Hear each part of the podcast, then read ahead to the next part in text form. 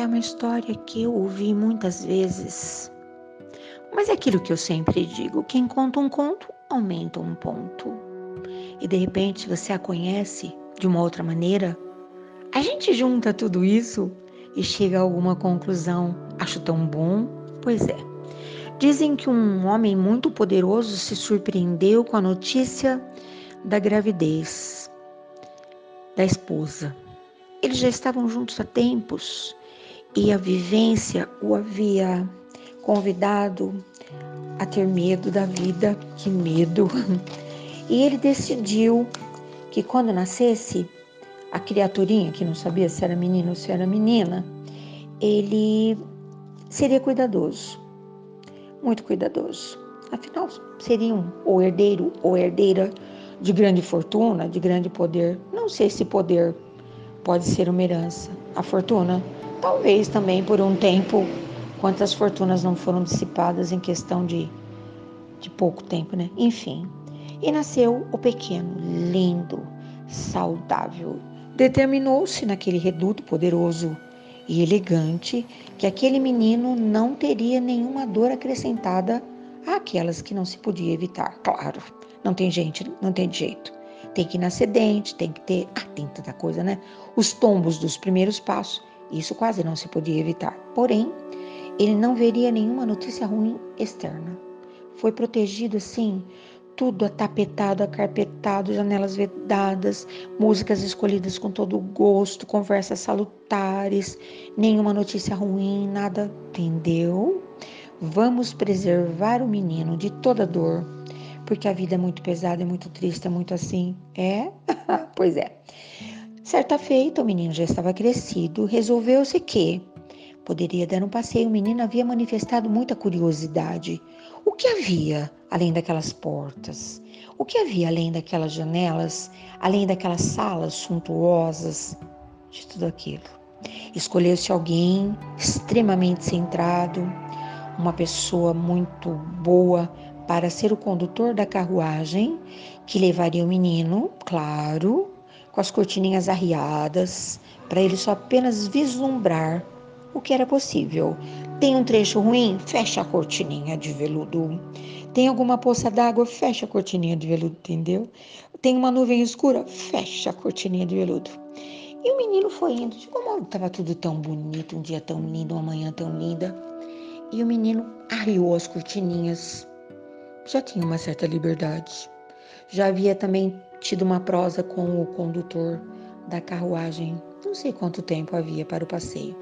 Mas num dado momento, uma criaturinha de pés descalços, roupas esfarrapadas, abordou a carruagem. E o menino levou um susto. Não havia visto nunca ninguém assim. Maltrapilho, esfarrapado, descalçado, desprevenido. Ele percebeu que o condutor da carruagem uh, deu algumas moedas que não eram de ouro. O menino só conhecia moedas de ouro. E ele perguntou: Ó, oh, prezado amado condutor da carruagem que me leva para o primeiro passeio, o que significa essa visão que eu vi? Quem é esse garoto? O condutor não estava preparado para uma pergunta tão séria e respondeu: Não se preocupe, Pequeno Príncipe. Vou chamá-lo assim, né? Ai, ai, é apenas um garoto desprovido da sorte que perambula pelas ruas. Um pobre miserável. E ele foi pedindo a tradução de cada palavra. O que quer dizer isso? Os meninos não vivem como eu vivo? Não, querido, não. Lá em casa tem tanta comida, tanto desperdício, tanta coisa. Vamos levá-lo e o condutor disse: Não podemos. Seu pai não compreenderia. E existem tantos meninos aí assim, feito barquinhos à deriva, barquinhos de papel, prontos para sossobrar. Disse: Oi, que? Deixa para lá, querido, deixa para lá. Esqueça isso, claro que o menino não esqueceu. Aí passa um tempinho, de repente a carruagem para e o menino diz: Ó, oh, prezado condutor dessa carruagem que me leva para esse passeio que me faz pensar. O que se passa? Ele disse: Ah, é um funeral. Vamos respeitar. pelo desenho da nossa carruagem, eles nos deixariam passar, mas não há necessidade. O que se passa? Ah, é alguém que se despediu da vida, vai ser enterrado logo ali. Oi? Ele também não sabia nada, nem sobre a miséria, nem sobre a morte, nem sobre a vida, nem sobre nada. Ele falou: Mas quem, quem, quem é que determina que essa pessoa morra? Não sei, ele disse, mas é assim desde os tempos de Transantonte, sabe lá? Meu avô, meu bisavô, meu tataravô, todos nós morreremos. Ele disse: Como? Ui? Todos? E já havia falado sobre enterro, sobre despedida, sobre. Sabe quando a gente fala sem pensar? E aquele condutor pensou: hum, tô lascado, porque esse pai vai me puxar, catar pelo pescoço. E eles foram vendo outras circunstâncias, né? E aquele menino já não era o mesmo. Quando ele voltou para casa, que casa? Para aquele palácio, ele falou para o pai: Pai, quero falar contigo. Por que nunca me falaste nada disso? O que mais tens escondido do meu olhar? E o pai quis se ajeitar e disse: Não, eu não quero mais ficar aqui. Eu vou descobrir o mundo pelo meu olhar. Esse seu olhar me assustou. Você me poupou durante tanto tempo de tantas coisas, mas isso tudo jorrou sobre mim. Eu não estava preparado. E dizem que ele saiu sem nada e foi descobrir as coisas por ele mesmo, sobre a vida, sobre a morte, sobre a miséria. E ele percebeu que não era não ter nada, estar no nada, também não era não ter, ter tudo, estar no tudo. Era encontrar o equilíbrio. Ouvi essa história muitas vezes contada de muitas maneiras, né? Nossa vida é assim mesmo, né? Eu me lembro de algumas circunstâncias, claro, né? Inclusive de uma circunstância que me ocorreu ontem, que eu já contei, inclusive, que na minha meninice ninguém falava assim: olha, tal dia nós vamos nos mudar. A gente percebia que criança não é bobo, olhava o movimento da casa, as coisas todas que eram poucas, tudo tão equilibrado. E certa feita eu cheguei em casa da escola e percebi, não estava pichado em nenhuma parede, não havia um comunicado oficial. A mudança estava pronta, nós iríamos para um outro lugar. Eu estava vivenciando a primeira paixão do meu coração, ainda menina. Segredo, foi segredo a vida inteira. ai, ai, ai. Pois é. E eu comecei a chorar, não queria mudar. E aí a mamãezinha toda centrada foi lá tentar me tranquilizar descobriríamos lugares maravilhosos, incríveis e fantásticos. E me falou sobre ter beleza e alegria em todos os lugares e tristeza também. Fiquei sabendo isso desde sempre, nunca ninguém me escondeu. Que era o plano da dualidade, tá? Morte e vida, tristeza alegria, contentamento, descontentamento. Hum, sei bem. Acho que a primeira cartilha que me ofereceram, hora que eu abri os meus olhinhos para o planeta Terra, foi essa apresentar essa consciência. Aliás, eu treino até hoje. Que coisa, né? Pois é. E claro, meu pai, curioso, que estava ali cuidando dos trâmites da tal mudança, perguntou para minha mãe: Mas por que está tão triste assim? Ah, não, não se conforma com a mudança.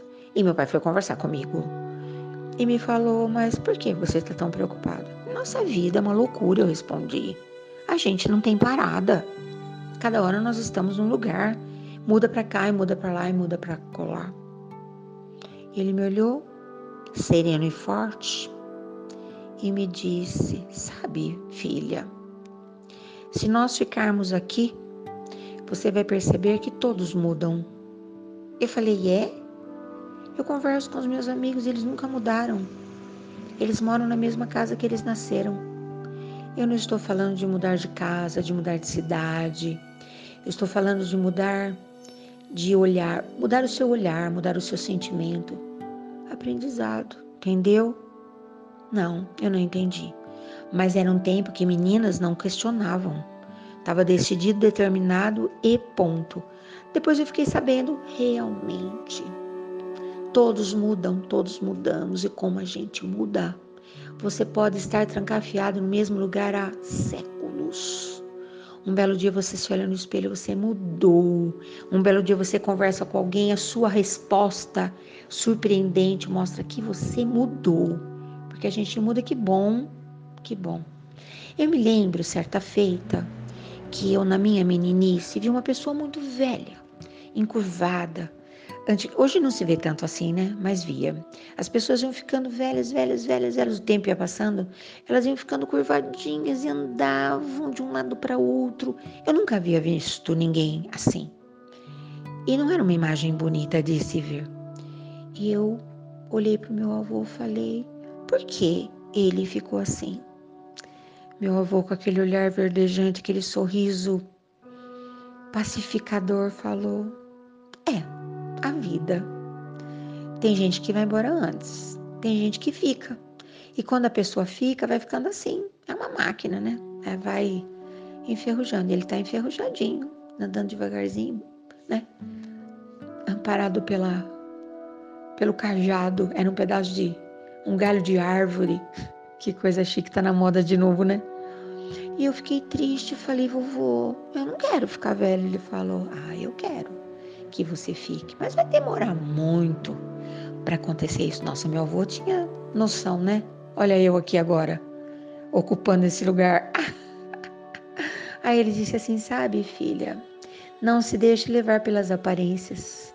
Quando você olha, parece que ele está carcomido, detonado, destruído, amarfanhado. Ele não está. Quando ele der uma paradinha, porque ele vai precisar dar uma paradinha, quando ele refrescar a sua goela com uma água bem gostosa que alguém vai lhe ceder, nós podemos trocar uma ideia com ele e você vai perceber que ele é muito mais jovem do que muitos meninos e meninas que você conhece, do que muitos jovens que você assiste à preleção. E eu pensei, é. Não entendi nada também, nem lembro se tivemos a tal conversa. Mas hoje eu conheço é, pessoas que estão aqui faz tempo, muito tempo, muito tempo, que já viram muitas mudanças, que já mudaram muitas vezes. Mas quando eles compartilham, é uma juventude, uma jovialidade, um contentamento que não importa quantos anos a pessoa viveu, importa quanto tempo ela ainda tem para viver. Entendeu? Então hoje eu te falo, te convido, né?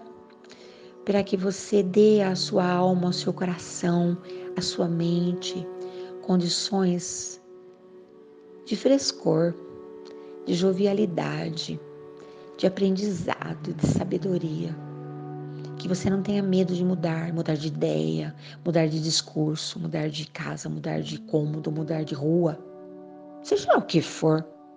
Eu te convido para essa agradável possibilidade desse dia você abriu a cortininha da sua carruagem, acabou de levar um susto?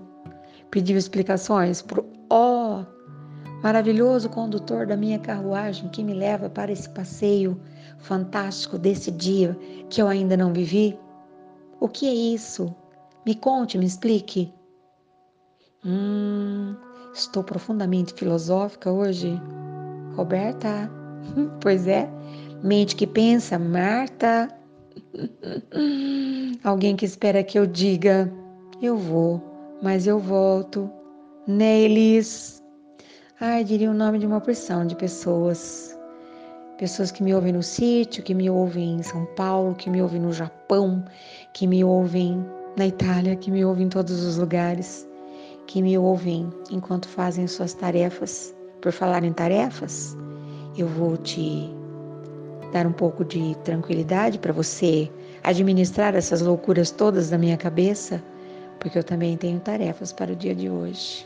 Bom dia, boa tarde, boa noite. Eu vou, mas eu volto e vou levar você na minha bolsinha canguru, se você me permitir. E hoje ela está chiquerésima, num tom de caramelo que agora está na moda, chama terracota uma gotinha bem suave de essência de lavanda. Mas pode ser alecrim, pode ser erva doce, pode ser tangerina, você pode escolher. Vem comigo. Até.